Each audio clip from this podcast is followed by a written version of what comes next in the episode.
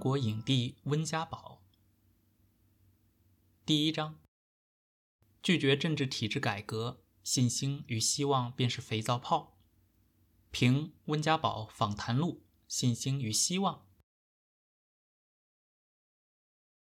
卡兹米尔兹·布兰迪斯说：“我谈论权力，是因为只要有了权利，我们就可以离开这种神灯表演。”中国是一个喜欢造神和喜欢编神话的国家，即便是在无比平庸的胡锦涛时代，也要造出一个温家宝神话来抚慰失丧的人心。胡温刚刚上台的时候，人们对胡温新政的憧憬简直比直松云霄的迪巴塔还要高。当胡温的两届任期已经过了大半。许多人才不得不承认铁马冰河入梦来的冷酷与荒寒。中国的贫富悬殊与社会不公，如同脱缰的野马一般飞奔。胡锦涛亦名列世界六大独裁者的光荣榜。躲在胡锦涛背后的温家宝暂时幸免于难，但他其实是在幕后与胡总分享此一殊荣。时至今日。仍然有不少人将对中共政权最后的善意寄托到温家宝的身上，认为温家宝是一个人民的好总理，只是受制于既得利益集团，不能大展宏图罢了。所谓“滚滚江山只为大花脸争权，国老无能终散局”。于是，海外媒体频频制造出各种关于温家宝的假新闻。比如温家宝因纪念胡耀邦而成为中南海中的意见分子，温家宝因倡导普世价值而受到保守派和军方的猛烈攻击等等。中国人从来都没有学会避免在一个地方第二次、第三次的跌倒。几年之前，人们曾经对朱镕基抱以多么大的期望，如今又将同样大的期望给予了温家宝。而神话只能一次接一次的破灭。温家宝出版新书《信心与希望》。中共的领导人都喜欢出书，这是从苏联的勃列日涅夫那里学来的传统。勃列日涅夫的虚荣心极强，他要证明自己在任何领域中都具备卓越的才华，包括文化领域。他组织了庞大的写作班子，为其撰写理论文章、自传和长篇小说，并大量印刷精装本，将这些堂皇的巨著发布到每一个党小组之中。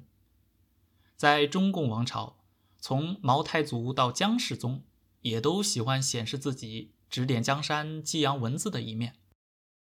温家宝虽然常常装扮出谨小慎微的姿态来。但这一次还是克制不了个人的虚荣心，下令集结出版《信心与希望》《温家宝总理访谈实录》一书，一夜之间摆满全国的大小书店。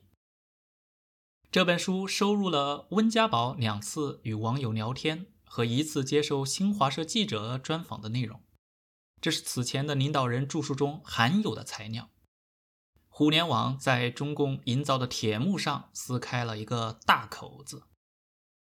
中共投资数百亿的金盾工程日渐失效，中共当局意识到，除了消极防御之外，还要主动出击，于是大大扩增网络警察的编制，并招募数百万兼职的五毛党，引导网络舆论。甚至胡锦涛、温家宝亲自出马，上网与网民对话。放低姿态做亲民秀，以收买人心。胡锦涛性格沉稳阴冷，更喜欢在幕后发号施令，到台前演戏不是其所长。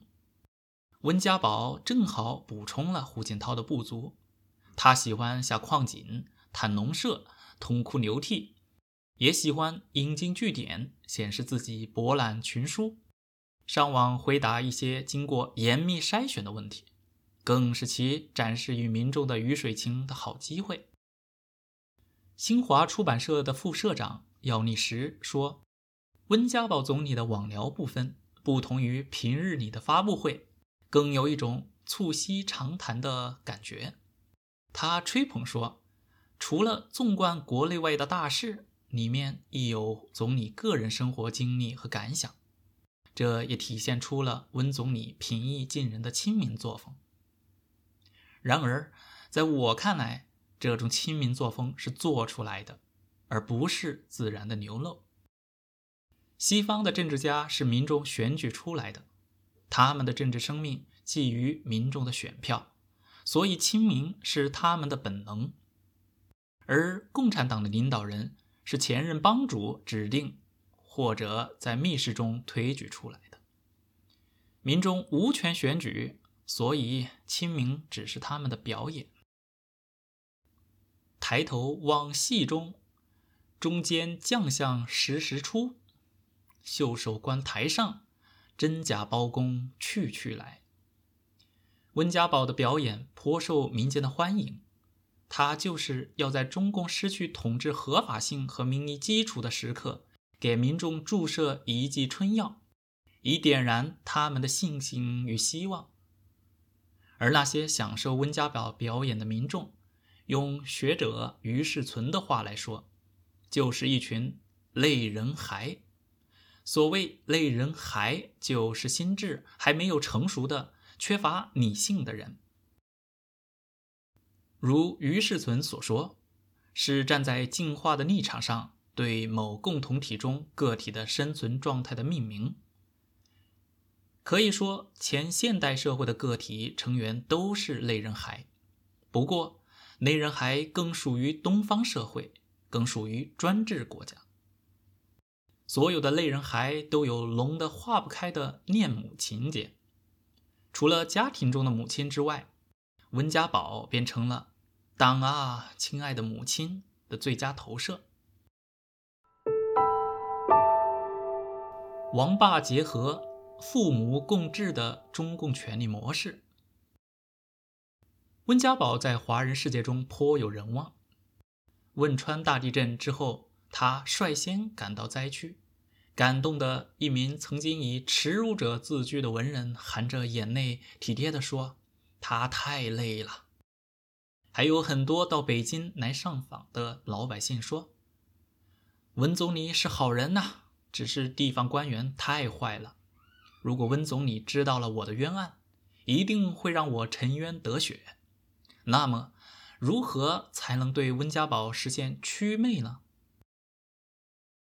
中共的权力模式，用八个字便可概括：王霸结合与父母共治。学者李杰在分析毛泽东与周恩来的关系时指出，中国的帝王之术有霸道和王道之分，两者相辅相成。而中国家庭中的父母形象也正好是这两种角色的互补，有父亲施行暴政，有母亲主持仁政，前者雷厉风行，后者和风细雨。这种家庭结构与政治行为的对称性，在一九四九年以后的毛泽东、周恩来的政治模式的构成上得到了完美的体现。李杰对周恩来在毛泽东政权中的作用的分析尤其精彩啊！周恩来自小养成一种阴柔气质，以至于在五四文明戏时代，他在舞台上扮演的竟是女角。事实上，周恩来一生所扮演的都是这个角色。每当那个父亲将那些不驯顺的子民责打一通之后，总由这位母亲。出场做温存的抚慰。多年之后，毛泽东的真容面目全然暴露，毛泽东的伪神崇拜已灰飞烟灭，而唯有周恩来的牌位依然在中共的先贤祠里屹立不倒。周恩来在许多中国人心目中还是东方完人的道德典范和人格顶点。周恩来是中国历史上比干、萧何。诸葛亮、魏征、包拯、牛伯温、张居正等贤相序列的集大成者。中国的广大农民以及由耕而读的士大夫，对君王多半生怀敬畏之心，而对贤相则更多的是充满依偎之情。在这个意义上，周恩来是毛泽东时代的一颗定海神针。毛泽东差不多将昔日一起打江山的同僚全部清洗掉，偏偏让周得以善终。也正是因为看到了周的这种不可或缺的地位和作用，毛并不喜欢周。他听到周去世的消息之后，让张玉凤买来鞭炮在中南海中燃放，以泄心头之恨。但毛又离不开周，因为没有周的配合，他独木难撑。政令难出中南海。今天的中共跟毛太祖的时代相比，根本性质和权力模式并未发生大的改变。党魁学毛，总理学周，并努力形成一种类似于毛周配的超稳定结构。江泽民时代的前半截，作为总理的李鹏对一夜之间获得高升的江并不服气。两人貌合神离。江泽民时代的后半截，作为总理的朱镕基则过于强势，与江泽民的配合仍不和谐。朱只能任一届，且当其财经干部纷纷落马之后，他本人就只能无所作为了。江时代的两个总理都没有达到对党魁亦步亦趋的程度，而到了胡锦涛时代。胡温配的契合程度几乎直追当年的毛周配。如果说胡锦涛继承的是毛泽东的大狗棒，那么温家宝继承的便是周恩来的衣钵。在一个死婴被当作垃圾的国家，何处觅尊严？温家宝提倡的尊严说。让他赢得了不少心悦诚服的掌声。在《信心与希望》这本书中，温家宝在回答一名网友提问的时候，如此阐述他将怎样让老百姓活得更有尊严：第一，每个公民在宪法和法律规定的范围内，都享有宪法和法律赋予的自由和权利；第二，国家发展的最终目的。是为了满足人民群众日益增长的物质文化需求。第三，整个社会的全面发展必须以每个人的发展为前提。在我看来，这个问题回答温家宝可以得满分。这段话简直可以跟美国总统就职演讲中对自由、民主、人权的宣扬相媲美了。然而，正如一位当过右派的北大老教授所说。中共从来都是好话说尽，坏事做绝。这八个字是不是可以用来反问温家宝呢？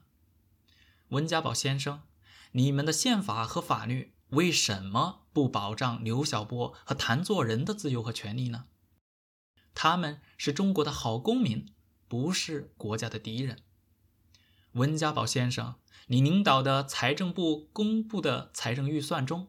为什么大幅增加军费，而削减本来就少得可怜的社会保障和医疗的开支呢？温家宝先生，那些躲猫猫死、喝水死、自焚死的公民，跟你炫耀的 GDP 的高速发展之间究竟是什么样的关系呢？这三个问题让温家宝的三点回答显得那么的虚伪和苍白。就在温家宝的尊严说。凯歌高奏之时，就在那些自以为站起来的中国人搔首弄姿之时，从和谐号上传来了一则骇人听闻的消息：民众在山东济宁市郊发现二十一具婴儿的遗体。紧邻卫生局方面称，这些死亡婴儿按法律规定属于医疗垃圾。是的。在这个可诅咒的国家里，这些孩子的尸体是医疗垃圾，是不配享有温家宝总理赏赐的尊严的。不仅是他们，那些死于豆腐渣校舍的孩子，那些死于毒奶粉的孩子，那些死于毒疫苗的孩子，那些死于铅中毒的孩子，统统都被排除在尊严之外。连生命都得不到保障，何来尊严之有？结识宝宝的父亲赵连海，为了捍卫死去的孩子的尊严，被温家宝的政府抓进监狱。赵连海的尊严与温家宝的尊严，怎么就相差这么大呢？拒绝政治体制改革，信心与希望便是一串色彩斑斓的肥皂泡，虽然美丽，却一碰就破。温家宝在两会的新闻发布会上。引用屈原《离骚》中的“亦余心之所善兮，虽九死其犹未悔”来明志。可惜的是，当年朱镕基已经发过了扛着棺材当总理的豪言壮语，温家宝在用诈死之计已经骗不了人了。这是一个继续吃人的国家，人肉的宴席一直在延伸着。哪一天温家宝的神话破灭了？哪一天这个人肉的宴席才能被掀翻？哪一天中国人才能真正活得有尊严？二零一零年四月二日，